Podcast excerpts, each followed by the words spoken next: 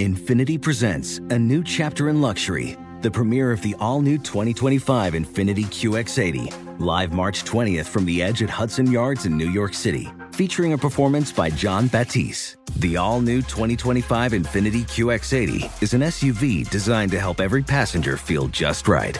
Be the first to see it March 20th at 7 p.m. Eastern, only on iHeartRadio's YouTube channel. Save the date at new-QX80.com. Don't miss it. 2025 QX80 coming this summer. This episode is brought to you by Navy Federal Credit Union. At Navy Federal, it's been the mission to help the military community for over 90 years. And not just help them, but do everything to make sure they not only grow, but flourish. That's why Navy Federal Credit Union has all kinds of great savings and investment options like share certificates with sky high rates. So don't hesitate. Start growing your finances today with a variety of savings and investment options. Navy Federal Credit Union. Our members are the mission. Savings products insured by NCUA. Investment products are not insured, not obligations of Navy Federal and may lose value. The numbers told the story, they always do. This is a numbers game with Gill Alexander on VSIN. It's one of those idiots who believe in analytics. Hour number two of a numbers game at VSiN, the Sports Betting Network, VSIN.com, the VSiN app, Fubo, Game Plus, iHeartRadio, YouTube TV, Baton Rouge. Shout out to Baton Rouge. It's Gill Alexander, Brian Ortega in for Jeff Parlay this morning. Still to come this hour, Paul Sporer on baseball. Got to talk to him about Fernando Tatis. Good Lord. Talk about just torpedoing your team. We'll talk to him about that and more. Major League Baseball, get his thoughts. Uh, DFS and betting wise today on the Major League Baseball slate. Uh, we'll also hear from JVT, a little NBA talk. We haven't talked about the NBA in forever. Know, we'll do we'll do ten minutes talking about these rumors, see where JVT stands on all of them, KD and beyond. And uh, Wes Reynolds here momentarily to talk golf with us. Um, Got to ask him where this uh, Straka shot ranks for him. Just the, uh, just the just miserable decision making. Well, maybe he doesn't even think it was a decision. I don't know. We get tweets though at beating the book. Uh, this is from Rob Wirt. He said, "Hey Gill, was listening to PGA on Sirius yesterday when Willie Z hit that shot." That bounced on the bricks five or six times. Not sure who the announcer was, but he described it as Plinko. Made me smile and think the announcer might be a uh, closet, a numbers game fan. Maybe so. Felt very Plinko-ish. That was an act of God that that ball did not go in the water. It was it because like it bounced on it bounced on the brick, on the brick again, and then back down. Like it didn't land on any grass. If you tried to do that ten thousand more times, you could not. Absolutely not. Roger Jones on Twitter said, "I believe preseason Marvel is most apt for PJ Walker." What did I say? Preseason Juggernaut. Yeah, yeah. Preseason Marvel's good too. Wes Reynolds, ladies and gentlemen, is the glue that holds this whole operation together. He's the co-host of the greatest golf show there ever was, Long Shots, and uh, coming to a screen near you soon. Wes, how you doing, man? Good morning, Gill. How are you? I'm doing very well. Uh, you were the guy I wanted to talk to. First of all, for a couple reasons. One, selfishly, let me just sort of say thank you to you for giving me a nice uh, run at it this weekend. I was in, in my one and done with Kelly and Matt at primetime. I had available to me Jon Rahm, Sam Burns, um, who was the th- I can't even remember who the who the fourth one was, but but Collin Morikawa was there, and uh, who was the fourth? I don't even remember now. But it was another big name. And in the end, you sort of pushed me over the top yesterday, uh, last week with our conversation. You said you have a feeling about Morikawa. Man, at one point, two strokes back, and, and Burns was fading, fading. Pardon me. I almost had a chance to pull this out. It was not to be. But thank you for anyway for, for the recommendation. So thank you first of all for that. You were almost dead on. You had Willie Z. Congratulations to you on that. Yeah, thank you very much. Uh, very lucky, as you and Brian were talking about in the lead into the segment. Uh, you know, it was really Sepp Straka that was getting all the breaks, and and I was watching the playoff after we had finished our afternoon show on Sunday afternoon right here on VSIN, and I stayed and watched the playoff. Uh, didn't want to drive home from the book. So I'm looking and seeing Sepp Straka get all these breaks, and he got the break actually on the second playoff hole where he pulls his drive dead left with the water there and is able to avoid it just barely. Actually takes an unplayable lie and a penalty shot and goes ahead and makes a four there. So I'm like, man, Sepp Straka is just getting the breaks here, and he had gotten them all afternoon. And then the biggest break of all came to be Will Zalatoris, where it bounces on the concrete. And uh, I got to say, and I got to give a hat tip. I know Zalatoris is getting all the praise, but Joel Stock, who is his new caddy, first time on the bag with him this week. He was last with Cameron Tringale. and was with Ben Crane, his college buddy from Oregon for many years. Will Zalatoris was tempted to hit that shot, that second shot on that par three uh, off the concrete. And he said, No, dude, just pick it up, take your iron. You know, you've been sticking your wedges all week and you were number one on strokes gained approach. Go back to the tee and he sticks it, you know, within a few feet and then makes the putt, which the four to eight footers had kind of been Zalatoris's bugaboo really all season if you look at those putting rankings. But that's what having a pro caddy does. So credit to Joel Stock on Zalatoris's bag. Yeah, you know, for me, Joel Stock played it. You know, he said the only thing that he should have, right? Because Zalatoris was the one who was like, "What are you like? Don't don't even think about doing this." So I, I don't. I, am I I get what you're saying. For me, the bigger thing was, and this is what I really wanted to ask you was, okay, so so Zalatoris does the whole Plinko thing on the concrete. He stays dry. At that point, Sepp Straka, right? Everybody's like, okay, well, just go to the fat part of the green, play this safe, and instead he goes in the drink. Was that a mental gaffe or was that a just horrible execution? Where, where do you land on that? Yeah, I, I, think it was a little bit of both because uh, you know, obviously when Zalatoris goes into the wall, it's like, okay, just hit the green and at least keep three in play. He goes in the water, and then he has to take the drop, and then he overhits it, the third shot, to the right rear green side bunker. So I think at that point, you know, there was no decision, like you were saying, with Zalatoris yeah. to go ahead and pick up that ball and go back to the tee because you know this guy's going to make five at, at the bear. You know, the 100%. best he's going to do is make five. Yeah. So you know, go in there and see if you can stick a shot and then make your putt. If you two putt, worst case scenario, you're going to make a five and you're going to go to the next playoff hole. So good job by both of those guys. Look, sometimes you just got to take advantage of your opponent's mistakes. And that's what Zalatoris did. No doubt. No doubt about it. Congratulations to Will Zalatoris for finally getting it done. Now, as we as we look ahead, BMW this week, and then there's the whole FedEx Cup matter. You're still not betting the FedEx Cup now with two weeks left. Let's just sort of rehash that for a second. For those who don't know, it's the BMX, then it is the Tour Championship, and and the the last one, the third, is the staggered one, where whoever's in the points lead is at 10 under. Second place will be at 8 under, 7 under, so on and so forth. And right now, Willie Z and Scotty Scheffler up towards the top. So, no interest in betting the two, what now in effect is a two tournament arc?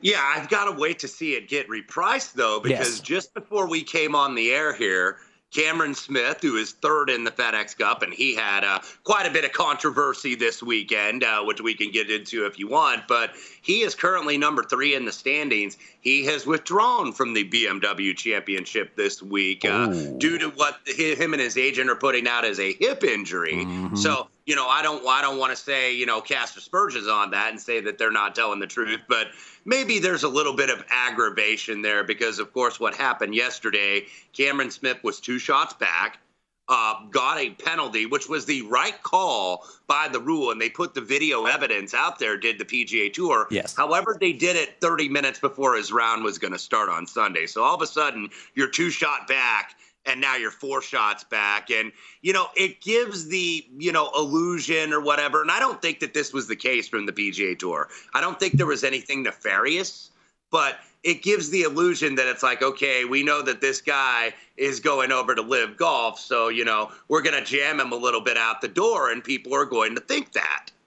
Yeah. So i, I led the whole show with this and I'm I'm fascinated by the whole story. I brought up the Lexi Thompson deal five years ago. Do you remember that, mm-hmm. Wes?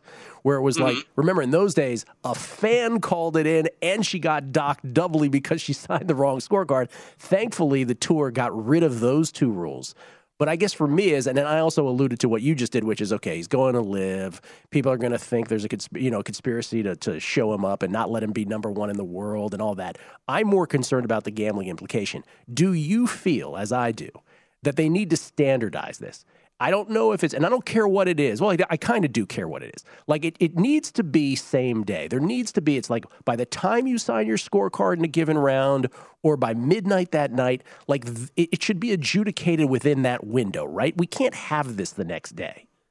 No, I'm with you. I think that there does need to be a standard process, uh, not just for the gaming, but also the integrity of the game. But we could get back to the gaming sports betting's a lot different than it was last year or even five years Yeah. ago or 10 years ago or 20 years ago because simply put you have more providers in the space and you have this getting legal in jurisdictions across the country so what has happened is now this is a competition. They are competing for business whether it's betmgm whether it's draftkings or fanduel or bet river caesars list any other provider across the country and they are competing for business. So what we've seen in recent years there have been some controversies in terms of calls or you know something that could kind of maybe jam a better or give a better a tough beat or a tough break. And you've seen a lot of these providers and i'm not going to tell them how to run their businesses there's a reason they're running those businesses but they're more inclined to say, okay, we're going to pay this out, even though our house rules say that we don't have to pay this out. So that's what they're doing. So then all the other books are like, well, they're paying out. We got to keep up with the Joneses. And, you know, we could get into another discussion another time. Is that creating an entitlement for the better, thinking every time I get a bad call, I deserve to get my refund or I deserve to get paid out. And that's not necessarily the case. But you do need that transparency, I think, because sometimes when you're a better, you're going to get a bad ruling against you. Every UFC card, there's a bad judge's decision. Everyone. that doesn't mean Yeah. you get paid.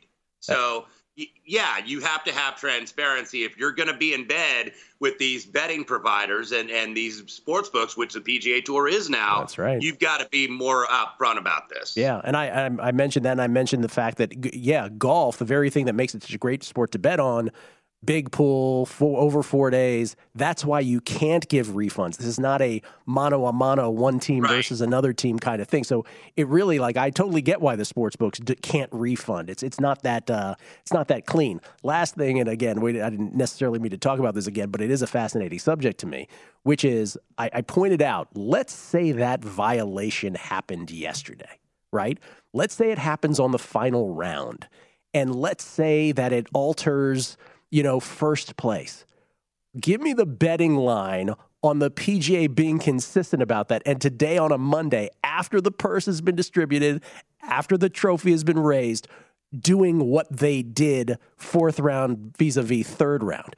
Like the Well. I guess I, yeah. I guess they could be like the NFL, where it's like, okay, we're going to review and we're going to send the apology. Now, you know that doesn't change, you know, what the NFL and the NBA do, does for that. So, yeah, you know, they're probably very fortunate that Cameron Smith That's kind of exactly faded a right. little bit late in the round because if he was one shot back, you'd Yep. have a lot of people squawking this morning. Hundred percent. The chances of them having done the answer to that, to doing anything about that today, if it was Slim and yesterday, none. would be plus a bajillion. Like it just it would never happen.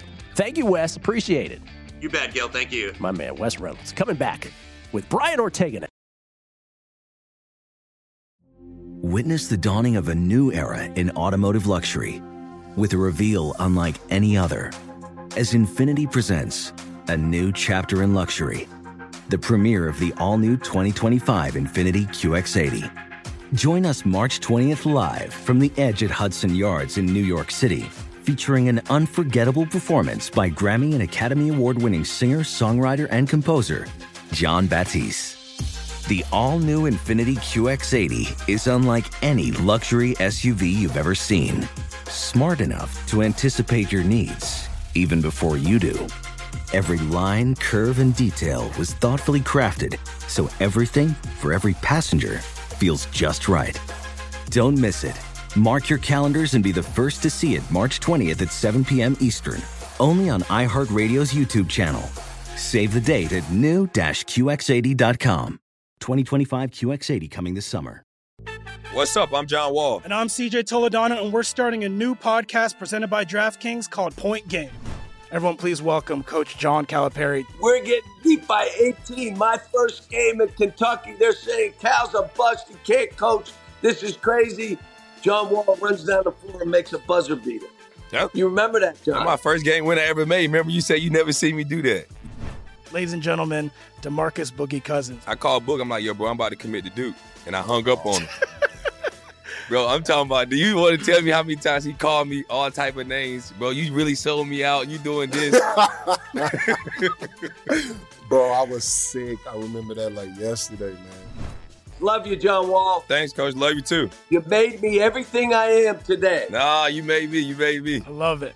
Check out Point Game with John Wall and CJ Toledano on the iHeartRadio app, DraftKings YouTube, or wherever you get your podcasts. It wasn't even supposed to be That's my, my day, day,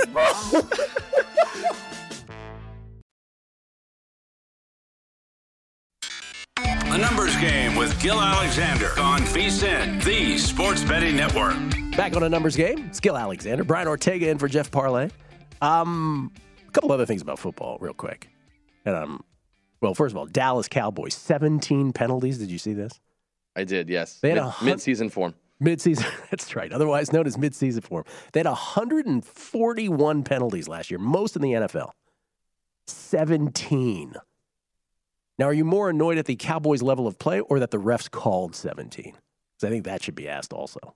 I don't. I don't. I think the refs calling it, but I'd rather it now than in the than in the in the uh, regular season. How brutal of a watch must that game have been? Terrible. Dante Fowler got benched because of one of his. I don't. I don't think they keep him on the roster. By the way, I think he's making too much money to be a backup. Um, the other thing was uh, Washington. Excuse me, the Virginia taco holders. You like their uniforms. You did like their uniforms. Let's say something They're- positive. They're fine. They're fine. they're fine. Anyway, the Virginia taco holders, as uh, I see their logo, it's not an original thought. Somebody br- brought this up, and I'm like, yeah, it does look like a taco holder. Those ones that you give in restaurants. Oh, Yeah. I see. You know what? I was just laughing just to like be a good co-host. Yeah. But like, or a good good producer. I t- totally see it now. Yeah, now Totally you can't get out of your head. But like, okay, so this team, and again, team of my childhood, nothing mattered more in my life than the Washington football team growing up. But I just, it is incredible. By the way, Carson Wentz, uh, what was he? He, he threw for 74 yards. I want to get that correct. 74 yards. Um, again, riveting. You know, I'm, I'm joking here, right? I'm being sarcastic. But it's one of these performances where, again, all my buddies in DC immediately they're like, um, "Can uh, can we get the kid to play? Can we get the kid to play?" Wentz, 10 of 13 for 74, 5.7 yards per attempt. That's wonderful. Anyway, so so you know, the thing about Washington is everything that has happened with them over the course of I don't know, a year, nine months, pick your pick your parameter.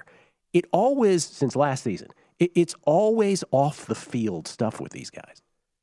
So forget about the name change and the regional change where it's like, oh, maybe we're going to Woodbridge, Virginia. Woodbridge, Virginia, for those who didn't grow up in that area. Not really what we consider the DMV, District Maryland, Virginia, that little pocket that we grew up in. That's fine. I love you, Woodbridge, but you know, it's different. Um, then, of course, there's all the sexual misconduct allegations, first and foremost, about Daniel Snyder, worst human being alive, if I may say, um, who kidnapped this franchise from us all.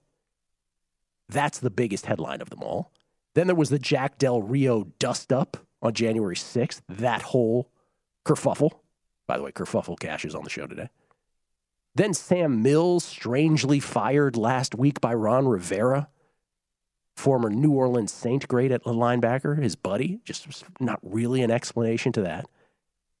And then this reporter, I don't know if you saw this, this reporter, uh, and I forgot his name, so I apologize, but he aggressively, very aggressive sort of interview with Carson Wentz prior to this first preseason game against Carolina, where he's like, Well, Carson, I'm paraphrasing, I won't get these exact words right, but essentially the tone of the interview was, Hey, man, uh, you know, Eagles didn't want you, Colts didn't want you. Is this your last chance, essentially? And Carson Wentz couldn't have been more gracious about it, by the way. He handled it very well with a smile on his face. Like he deserves a lot of credit that he was just like, okay, well, these are tough questions, but I'll answer them.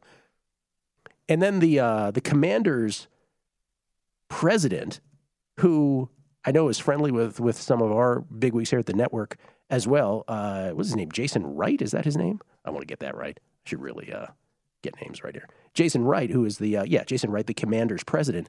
He like goes publicly bashing this reporter for like the nature of this interview.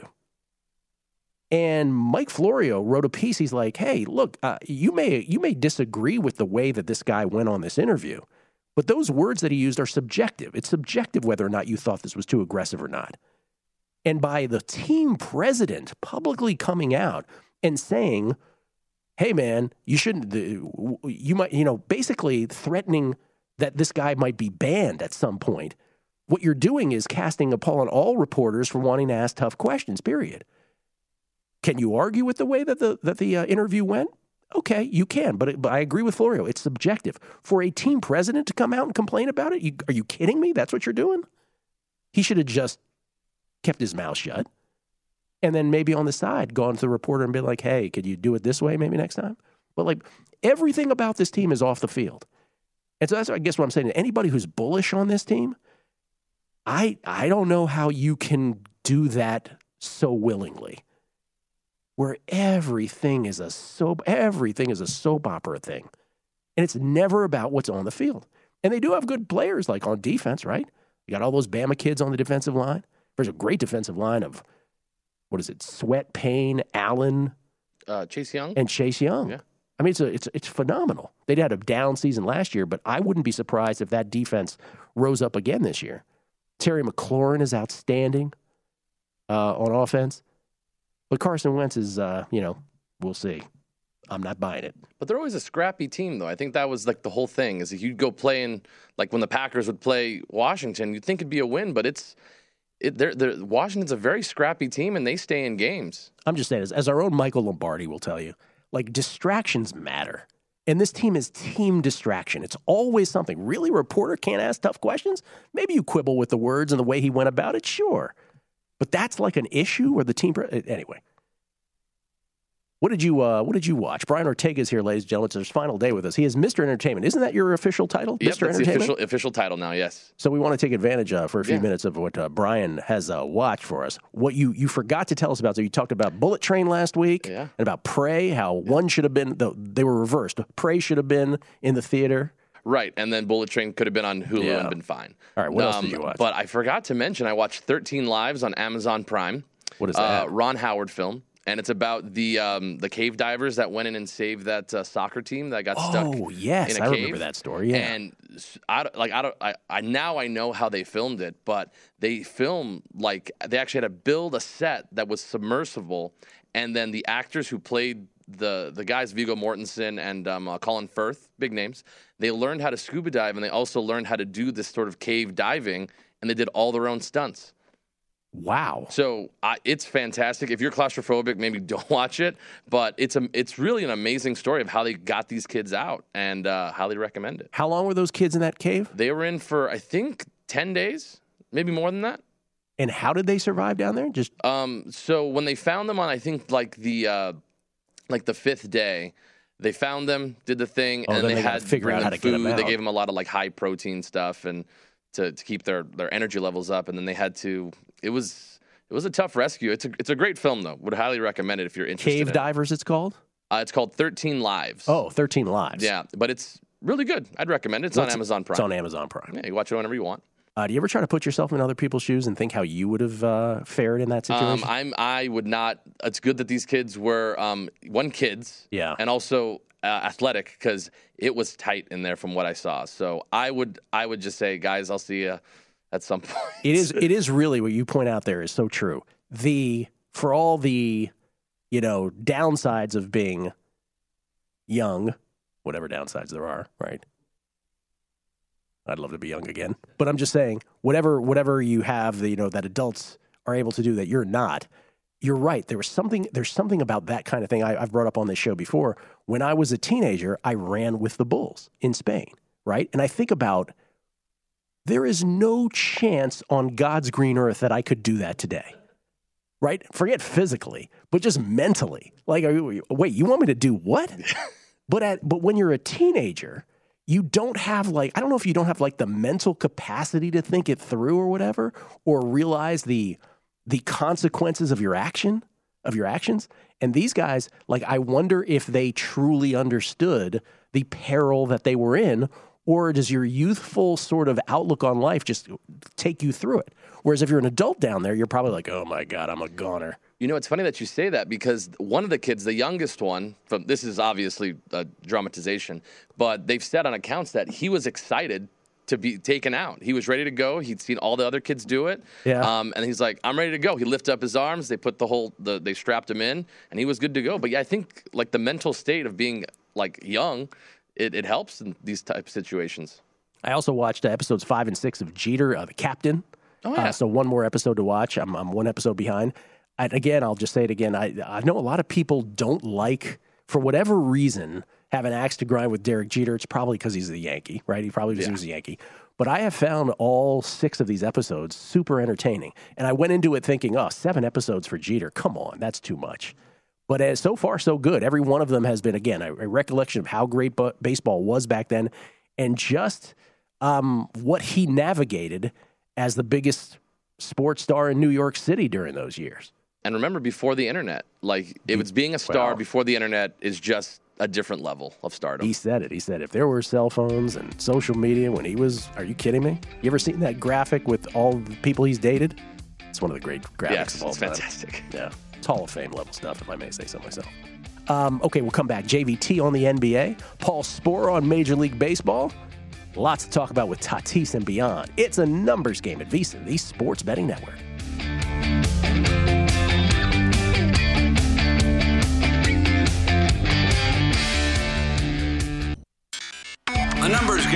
Gill Alexander on VSIN, the Sports Betting Network. As mentioned, the VSiN College Football Guide is out now, and our NFL Guide drops next week. Just put in my uh, predictions in there, by the way, on the spreadsheet.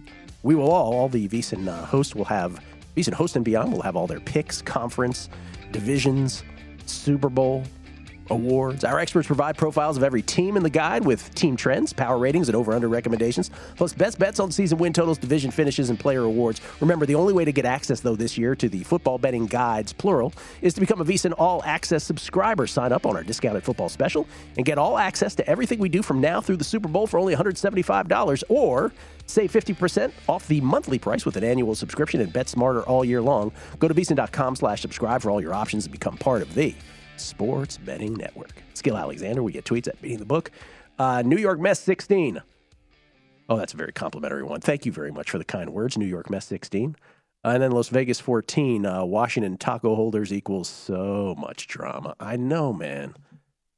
We were just talking off air about it because uh, Santos, Matt Santos, has been a Washington football team fan since Norv Turner.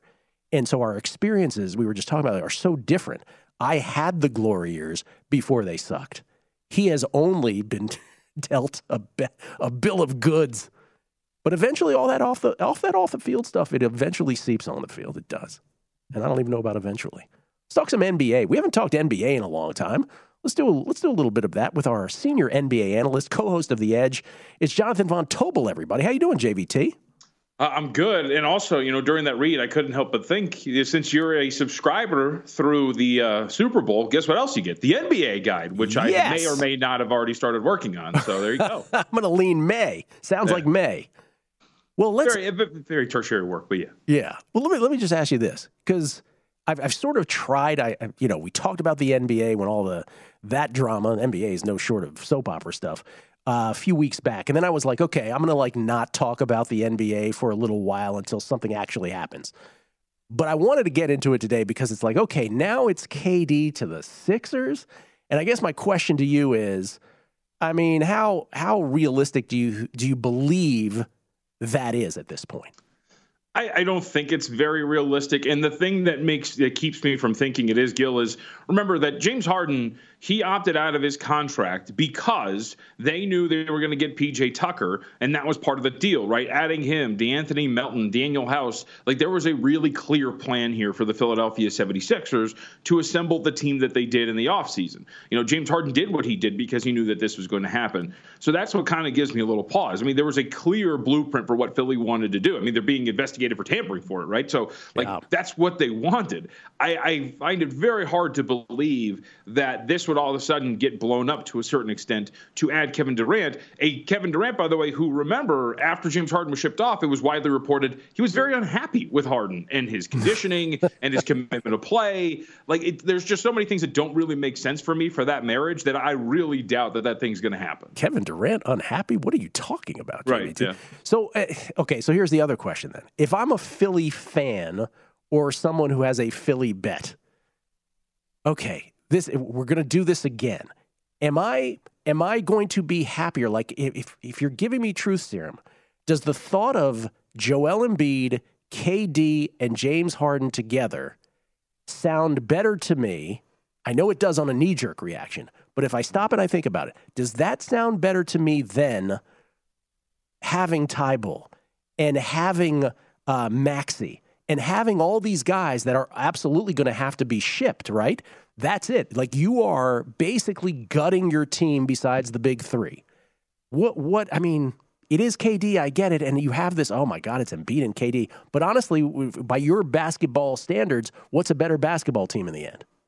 I, to me, it's the one that's constructed right now, right? Like I, I, agree with you. And if you're looking at it from that sense, I mean, it's the same thing with Boston, right? And the, the rumors that they might go get him. Well, then what do you have left? And when you're specifically looking at Philadelphia, I think they have done such a great job of acquiring the pieces that all complement one another. They needed defenders and they needed three point shooting. Well, they got two of them, right? They got PJ Tucker, corner three point specialist and a very good defender. They got the Anthony Melton, the solid shooter and backup guard who can defend very well at the point of attack too. Like there's everything that they need on paper here. Danuel House can be a good three and D type of player for them. Like I, I, just think they constructed everything so well to fit together when it came to their depth and the players that they needed that when you're talking about shipping all of that off on top of draft assets, on top of the mystery of what what happens in a year if this doesn't work out, they lose in the conference semifinals, oh, yeah, and Kevin that. Durant is mad again, yeah, right? Like that's that's, that's right. the other part about this. So like uh. to me, it just it doesn't make any sense in any way whatsoever. So I agree with you. Like if you're looking at Philly currently constructed, for me, you know, constructing a lot of stuff for the guide and some writing to do up on the website.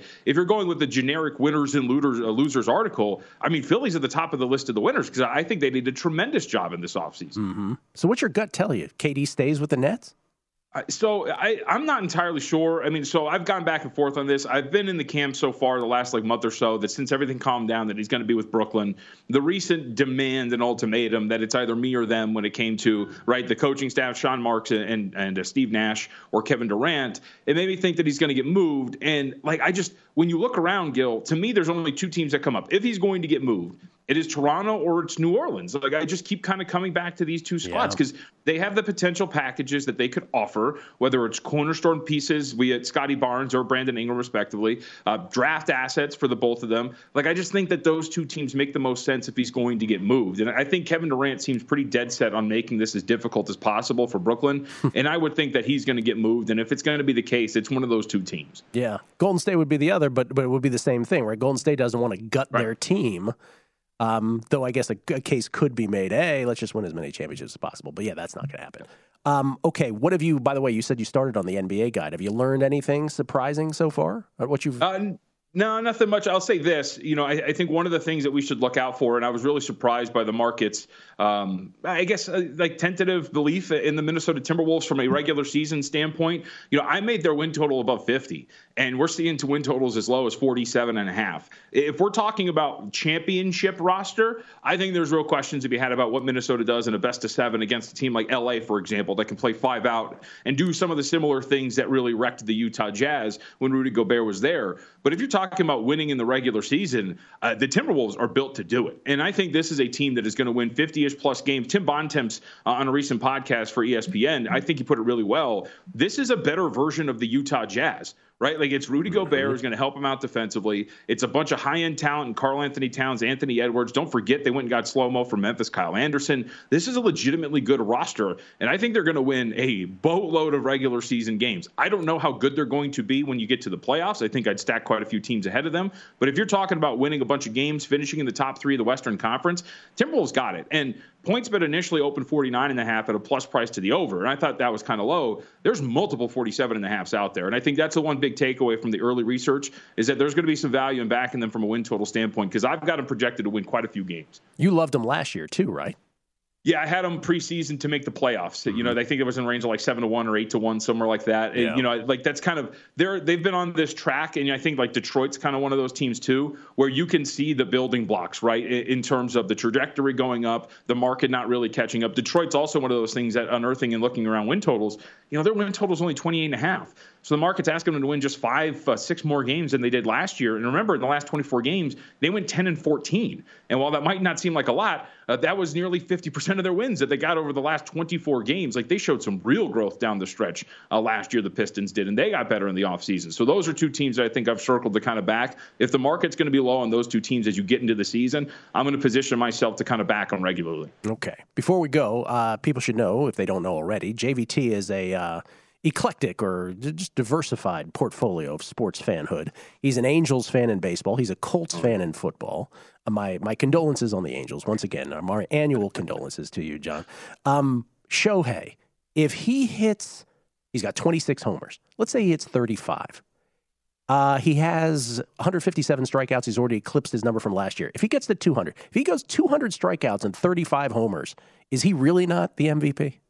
Uh, look, uh, you're. Uh, uh, I love Shohei Ohtani. I think he is like the most valuable player if you're actually talking about pure value to a team.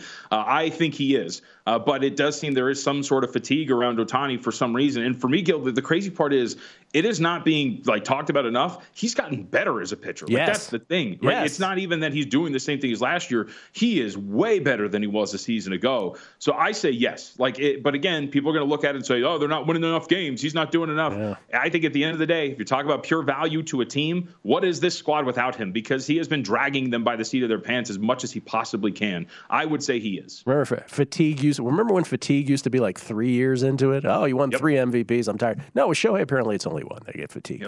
Uh, and then your Colts. Uh, we just had humans on your buddy and your co-host at the Edge. Uh, he has the Colts 25 to one to win it all uh, for various reasons. One of which is pretty easy division. Where do you stand on your Colts this year? Uh, I've got him at 30 to 1, Nice. uh, and I would agree with that sentiment. But although I say this, I know it's preseason, but when I see Matt Ryan with an average attempt to target of four yards and averaging just five yards per attempt, Yes. I get a little nervous. But I think one of the things underrated about him really quickly, watch out for them defensively. I, they, they are really good up front. The Yannick Ngakoue, Kwity Paye, DeForest Buckner, I think they're going to be a really big threat in the AFC. And of course, Darius Leonard, right? Top of the list. Or Yeah. Shaquille Leonard. Yes. Yeah. Jonathan Von Tobel. Change his name. Jonathan Von Tobel, everybody. At me, JVT. Thank you, buddy. Appreciate it. Good to talk to you, man. Thank you. Jonathan Von Tobel, our senior NBA analyst, of course, as well. Coming back with Paul Sporer on Baseball Next, Numbers Game, VSiN, the Sports Betting Network.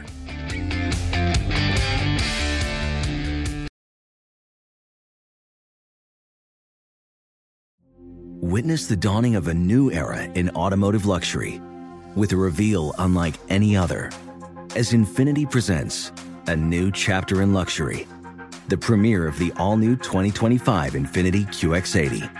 Join us March 20th live from the edge at Hudson Yards in New York City, featuring an unforgettable performance by Grammy and Academy Award winning singer, songwriter, and composer, John Batiste. The all new Infiniti QX80 is unlike any luxury SUV you've ever seen. Smart enough to anticipate your needs even before you do. Every line, curve, and detail was thoughtfully crafted so everything for every passenger feels just right. Don't miss it.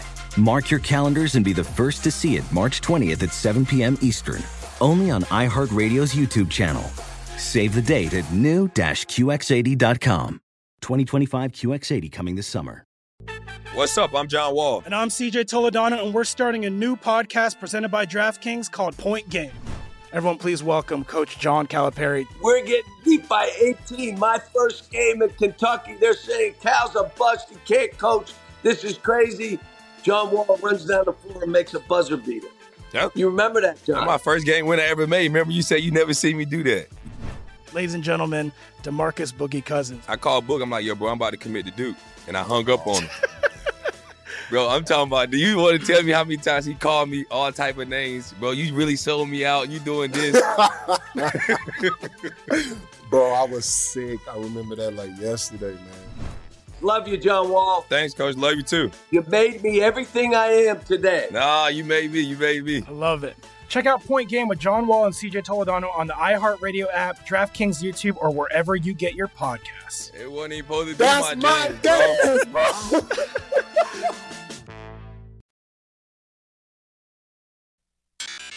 A numbers game with Gill Alexander on VSIN, the Sports Betting Network. BetMGM, the king of sportsbooks, unleashes the spirit of Las Vegas with BetMGM rewards. Every time you make a wager at BetMGM, you can earn BetMGM rewards points that you can redeem for online bonus credits like free bets and risk-free tokens. Planning a trip to Vegas? Well, you can also convert your BetMGM points into MGM rewards points that you can use towards dining, shows, and hotel rooms at over 20 MGM resorts properties located on the Las Vegas Strip and nationwide. BetMGM rewards, sports betting's premier loyalty program featuring exclusive offers, incredible experiences, and valuable perks when you wager on the BetMGM app. Sign up with BetMGM or log on today to get an even bigger piece of the action with BetMGM rewards. Eligibility restrictions apply. Visit BetMGM.com for terms and conditions. Must be 21 years of age or older to wager. Please gamble responsibly. Gambling problem? Call 1 800 Gambler. Skill Alexander, uh, still to come this month on the show. Am I allowed to talk about uh, things that are coming up this month, Brian? Is that permitted? Yes? No? Yes? I mean, okay. You, we'll, we'll see what happens. Sure. Ask forgiveness later. Um, uh, we have uh, some interesting guests. Uh, Joe Pita will be here to talk about uh, Prophet, which is um, sort of like Betfair, right? It's a sports betting exchange that is going to start in the states of New Jersey and Indiana. He's mentioned it on previous appearances, so uh, we'll do that later this month. I think it's the, the day of the Northwestern Nebraska game is when that will be sort of the first big moment of that. So we'll see how that goes. Again, all kinds of new things in sports betting on the horizon. So Joe Pita will be here to talk to us about that. And then I did a podcast 11 years ago. Yes, I was podcasting 11 years ago. I know something's wrong with me. But uh, one of the podcasts I did back in the day was a book had just come out called Gaming the Game. I don't know if you uh, remember that book, but it was written by a gentleman named Sean Patrick Griffin. It is the, to this day, the biggest really source material for the entire Tim Donaghy scandal, um, the sports betting scandal in the NBA with uh, disgraced NBA referee Tim Donaghy. And so, 11 years later, and we've we've had Tim on the, uh, we've, excuse me, we had Sean Patrick Griffin on the show uh, a few times since then, and um, we're going to do a podcast on the beating the book side with Jimmy Battista, one of the uh, the huge figures in that case. He was a big he's on the gambling side, getting Tim Donaghy's tips through those years. So we're doing a beating the book podcast. Sean Patrick Griffin, uh, Jimmy Battista, and I, and then we're going to have uh, Sean Patrick Griffin on a numbers game also to talk about it. And the reason that it's coming up again is because we have another show that is going to talk about the Donahue scandal. Untold is the name of the series. Uh, it's going to air at the end of August. And once again, it doesn't appear as though these documentaries are going to get it right. Ultimately, ult- ultimately, this gets into a he said, he said thing. Uh, that's how all these things about Donaghy sort of end up coming across as. And it's not a he said, he said thing, as gaming the game just laid out so many years ago. So we'll have that uh, coming up later in the month as well.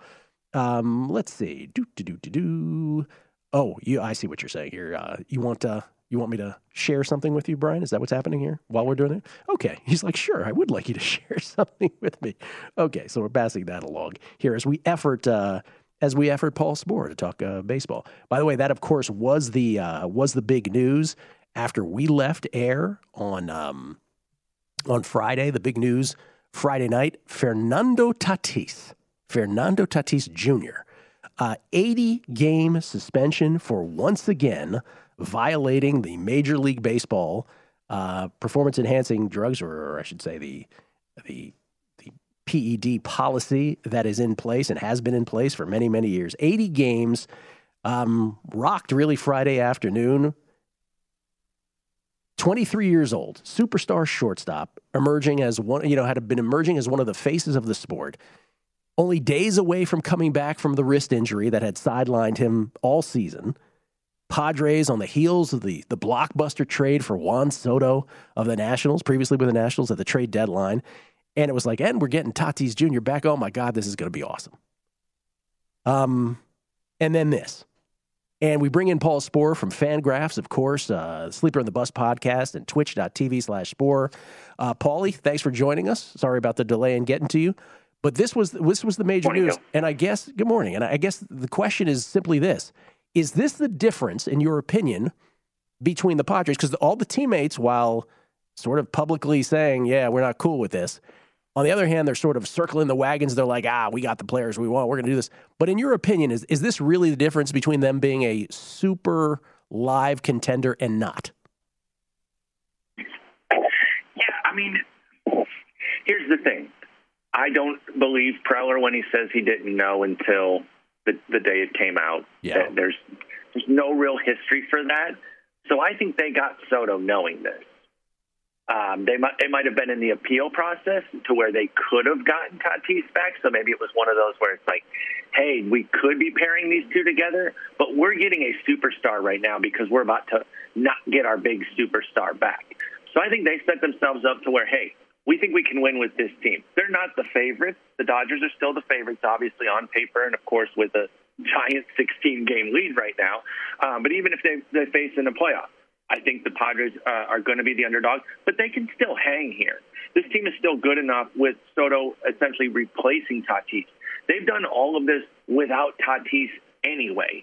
So I definitely think that the Padres still believe that they can hang here. Uh, you see some of the disappointment that's coming out both from the from the players and from somebody like Preller.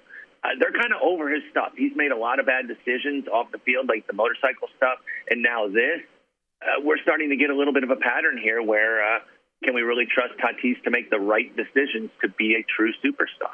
Yeah. Padres right now, the number two wild card team in the National League. Remember, three get to the postseason, but they are tied in the loss column with the team that is actually on the outside looking in, the Milwaukee Brewers. So it is dicey with a uh, little more than a quarter of the season left. Let me just ask you this also. The Dodgers lost yesterday. Had they won, had they won, they would have upped their record in the last 40 games to 35 and 5.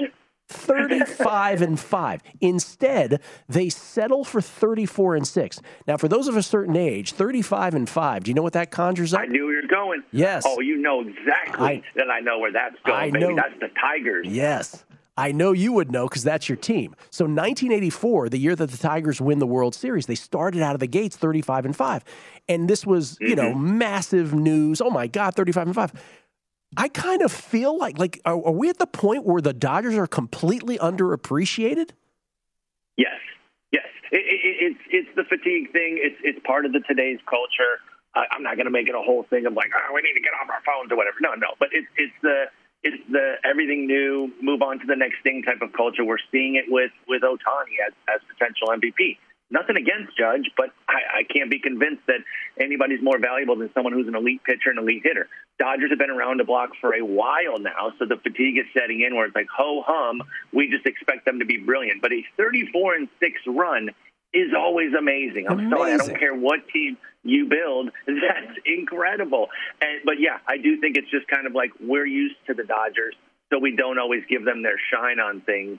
And I know Dodger haters will be like, "Oh, they get plenty of shine," but I mean, th- this should be lauded. 34 and six is a brilliant run at any 40 game sample. Yeah, I, I totally agree. And I really feel, feel like a lot of it has to do because the Yankees got so hyped that we just like it, it took us away from the uh, the shiny object that was really the shinier object of the two. By the way, I always do this. I'm, I'm like I'm so curious where they stack up uh, record wise against the uh, 2001 Mariners. The 2001 Mariners of 116 wins. By the way, eventually Dodgers 79 and 34 at this point in the season for the Mariners. Oh no, the Mariners were better. Mariners would have a three game lead right now over the Dodgers.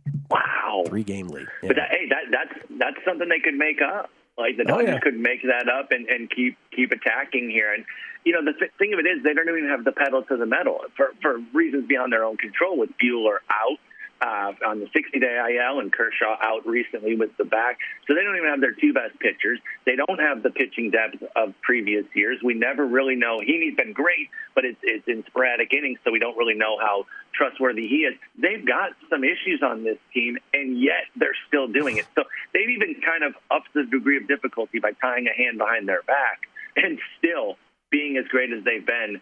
And uh, listen, I'm sorry. I know people get tired of the Dodgers, but you got to respect the greatness. You really do. All right, 60 seconds, Paul. Your favorite bet of the day and your DFS plays. So as far as uh, better, I have not been able to check DFS. I was trying to figure out my Skype stuff for this call. We were supposed to be on Skype. And it wasn't letting me change any settings. So for bet of the day, Let me get Kyle Bradish here against the O's. I'm going to go another, uh, you know, contrarian play, an underdog on the road with the O's. I know they've been playing so well. If we were on video, you'd see I'm wearing my O's hat, so people would think I'm just being a homer. But uh, I am going to support them here.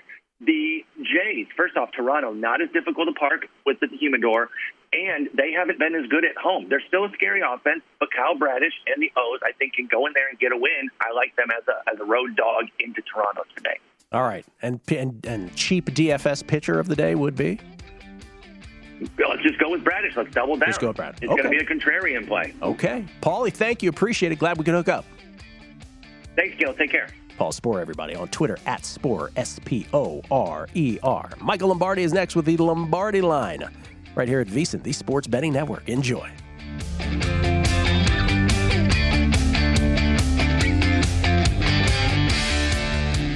Infiniti presents a new chapter in luxury, the premiere of the all new 2025 Infiniti QX80, live March 20th from the edge at Hudson Yards in New York City, featuring a performance by John Batiste. The all new 2025 Infiniti QX80 is an SUV designed to help every passenger feel just right.